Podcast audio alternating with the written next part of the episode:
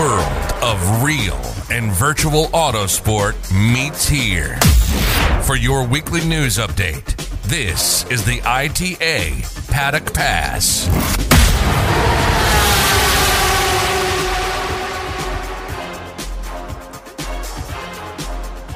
Cadillac has announced an LMDH effort in IMSA and WEC with Chip Ganassi Racing and Action Express Racing from 2023 on in the new category.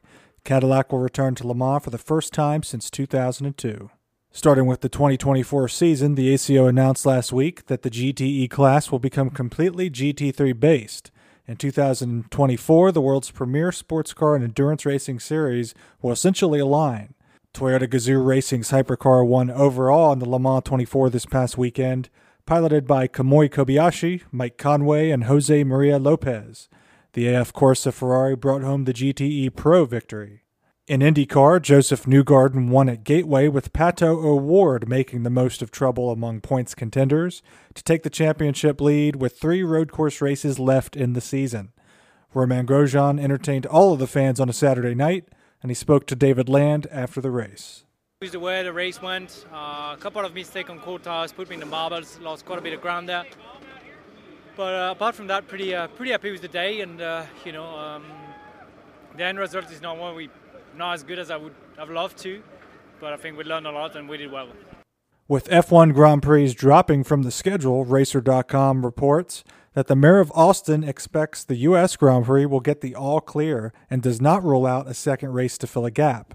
However, reports are that Qatar is nearing filling an opening in the schedule. Formula One is back from summer break for three race weekends in a row, beginning with the Belgian Grand Prix at Spa this weekend, followed by the Netherlands and Italy. Ryan Blaney brings forward the victory at Michigan in the NASCAR Cup Series, followed by William Byron in second, Kyle Larson in third, as the Cup Series heads to Daytona on Saturday night. iRacing released three images on social media today of the Hungaroring, a circuit long known to be in development by the service. We recently received the Mount Washington Hill climb, and it appears we can look forward to the looming Week 13.